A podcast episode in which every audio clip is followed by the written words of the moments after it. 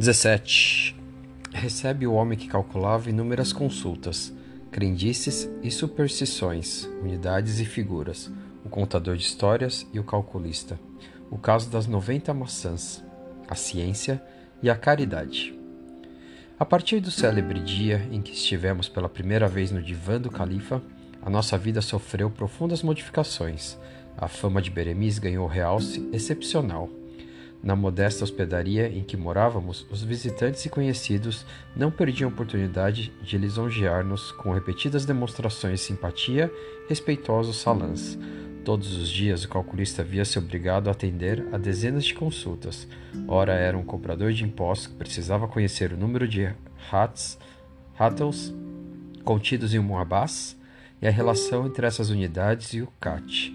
Aparecia a seguir um hakim ansioso por ouvir de Beremis uma explicação sobre a cura de certas febres por meio de sete nós feitos numa corda. Mais de uma vez o calculista foi procurado por cameleiros ou vendedores de incenso que indagavam quantas vezes devia um homem saltar uma fogueira para se livrar do demônio. Apareciam por vezes ao cair da noite soldados turcos, de olhar iracundo, que desejava aprender meios seguros de ganhar no jogo de dados. Esbarrei muitas vezes com mulheres, ocultas por espessos véus, que vinham tímidas consultar o matemático sobre os números que deviam escrever no antebraço esquerdo para obter boa sorte, alegria e riqueza. Queriam conhecer os segredos que asseguram a baraca para uma esposa feliz.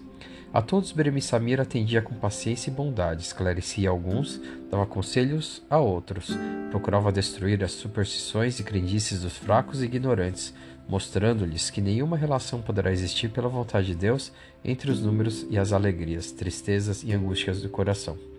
E procedia dessa forma, guiado por elevado sentimento de altruísmo, sem visar a lucro ou recompensa, recusava sistematicamente o dinheiro que lhe ofereciam e quando um sheik rico, a quem ensinara, insistia em pagar a consulta, Beremice recebia a bolsa cheia de dinares, agradecia a esmola e mandava distribuir integralmente a quantia entre os pobres do bairro. Certa vez, um mercador chamado Aziz Neman, empunhando um papel cheio de números e contas, veio queixar-se de um sócio a quem tratava de ladrão miserável, chacal imundo e outros epítetos, não menos insultuosos. Beremice procurou acalmar o ânimo exaltadíssimo do homem e chamá-lo ao caminho da mansidão. Acautelai-vos, aconselhou, contra os juízos arrebatados pela paixão, porque esta desfigura muitas vezes a verdade. Aquele que olha por um vidro de cor vê todos os objetos da cor desse vidro. Se o vidro é vermelho, tudo lhe parece rubro, se é amarelo, tudo lhe parece completamente amarelado. A paixão, a paixão está para nós como a cor do vidro para os olhos. Se alguém nos agrada, tudo lhe louvamos e desculpamos. Se ao contrário nos aborrece, tudo lhe condenamos ou interpretamos de modo desfavorável. E a seguir examinou com paciência as contas e descobriu nelas vários enganos que desvirtuavam os resultados. Aziz certificou-se de que havia sido injusto para com o sócio, e tão encantado ficou com a maneira inteligente e conciliadora de Beremis que nos convidou aquela noite a um passeio pela cidade.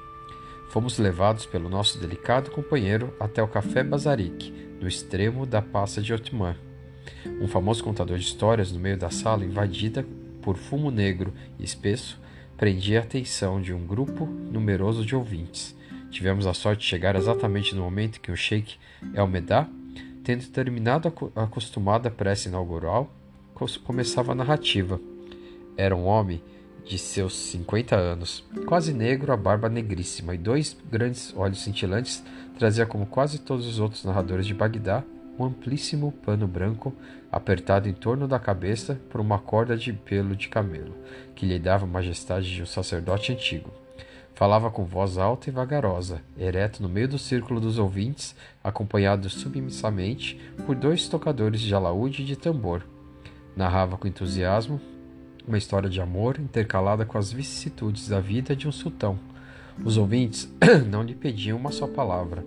O gesto do sheik era tão arrebatado, a sua voz tão expressiva, o seu rosto tão eloquente, que às vezes deixava a impressão de viver as aventuras que sua fantasia criava. Falava de uma longa viagem, imitava o passo lento do cavalo fatigado. Aqui encarnava o beduíno sedento, procurando em torno de si uma gota d'água. Ali, deixava pender os braços e a cabeça como um homem prostrado. Que admiração me causava o sheik contador de histórias. Árabes, armênios, egípcios, persas e nômades bronzeados no redjaz, imóveis, sem respirar, refletiam na expressão do rosto todas as palavras do orador.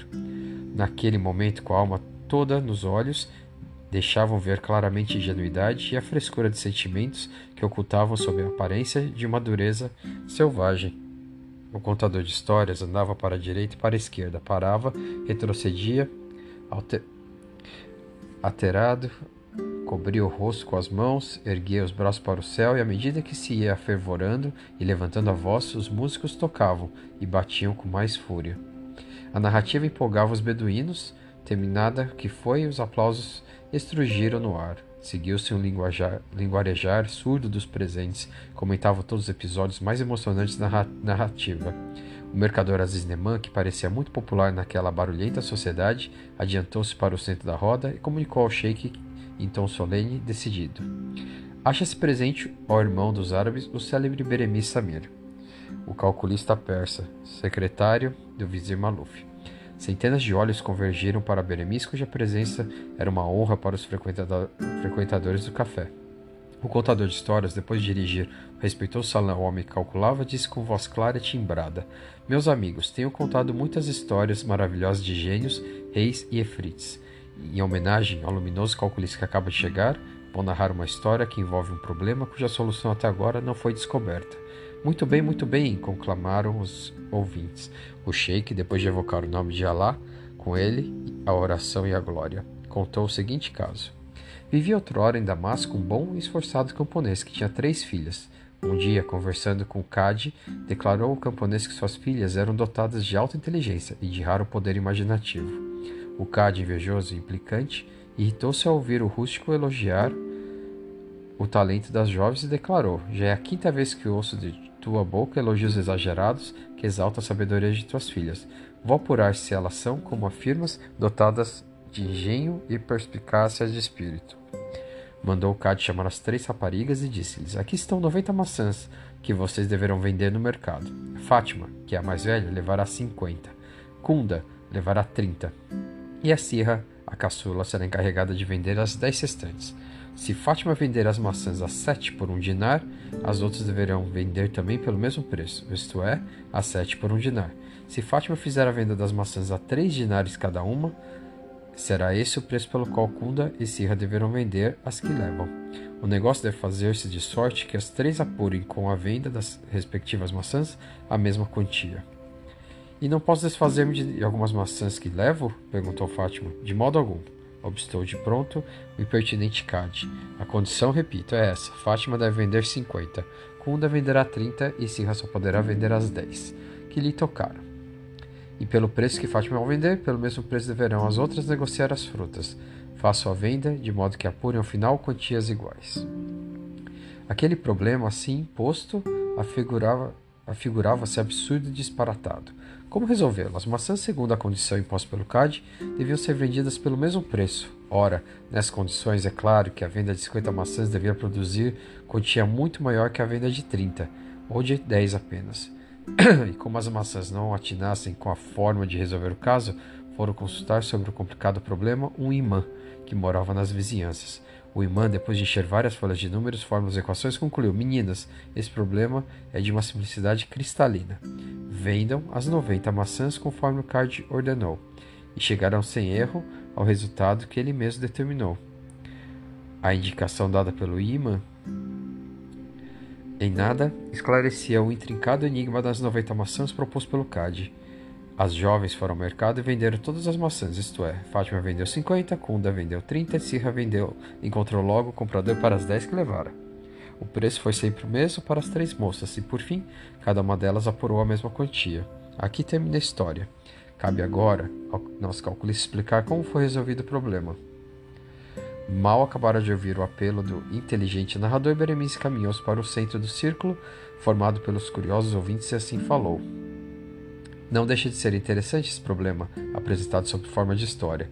Já tenho visto muitas vezes exatamente o contrário, simples histórias mascaradas sob o disfarce de verdadeiros problemas de lógica ou de matemática. A solução para o enigma com que o malicioso Cade de Damasco quis atormentar as jovens camponesas parece ser a seguinte. Fátima iniciou a venda fixando o preço de sete maçãs por um dinar. Vendeu desse modo 49 maçãs, ficando com uma de resto. Kunda, obrigado a ceder as 30 maçãs por esse mesmo preço, vendeu 28 por 4 dinares, ficando com duas de resto. Sirra, que dispunha de uma dezena, vendeu 7 por um dinar, ficando com 3 de resto. Temos assim na primeira fase do problema. Fátima vendeu 49, ficou com 1. Kunda vendeu 28 e ficou com 2. Sirra vendeu 7 e ficou com 3. A seguir, Fátima resolveu vender a maçã que lhe restava por 3 dinares. Kunda, segundo a condição imposta pelo CAD, vendeu as duas maçãs, que ainda possuía pelo mesmo preço, isto é, 3 dinares cada uma. Obtendo 6 dinares, a Sirra vendeu as três maçãs de resto por 9 dinares, isto é, também a 3 dinares cada uma. Então, Fátima, 49 por 7 dinares, 1 por 3 dinares, total por 10 dinares. Kunda, 28 por 4 dinares, 2 por 6 dinares, total por 10 dinares. Sirra, 7 por 1 dinar, 3 por 9 dinares, total por 10, por 10 dinares. E terminado o negócio, como é fácil verificar, cada uma das maçãs apurou 10 dinares. Eis como foi resolvido o problema de Cade. Queira lá que os perversos sejam castigados e os bons recompensados. O sheik El-Medá, encantado com a solução apresentada por Beremiz, exclamou, erguendo o braço. Pela segunda sombra de Maomé, esse jovem calculista é realmente um gênio. É o primeiro lemá que descobre, sem fazer contas complicadas, a solução exata e perfeita para o problema do CAD. A multidão que encheu o café de Otman, sugestionada pelos elogios do sheik, vozeou. Bravos, bravos! Alá esclareça o jovem o lemar. É, é, bem possível que muitos homens não tivessem entendido a explicação de Beremiz. Não obstante essa pequena restrição, os aplausos foram gerais e vibrantes. Beremiz, depois de impor silêncio à rumorosa sociedade, disse-lhe com veemência: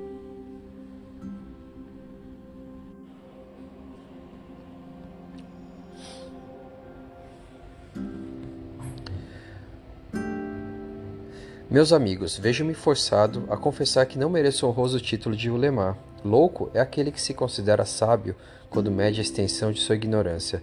Que pode valer a ciência dos homens diante da ciência de Deus?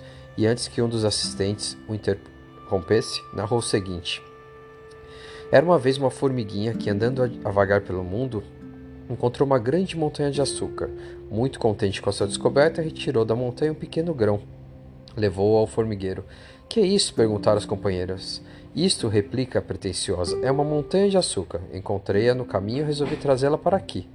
E Beremiz acrescentou com uma vivacidade muito fora de sua habitual placidez. É assim o sábio orgulhoso. Traz a pequenina migalha apanhada no caminho e julga conduzir o próprio Himalaia. A ciência é uma grande montanha de açúcar. Dessa montanha só conseguimos retirar insignificantes pedacinhos, insistiu compenetrado. A única ciência que deve ter valor para os homens é a ciência de Deus. Um barqueiro iemenita de bochechas largas que se achava na roda interpelou Beremiz.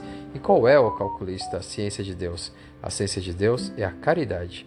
Lembrei-me desse momento da poesia admirável que ouvira pela voz de Telassim, nos jardins do Sheikh Yazid, quando pássaros foram postos em liberdade Falasse eu a língua dos homens, dos anjos, e não tivesse caridade, seria como metal que soa ou como sino que tine. Nada seria, nada seria.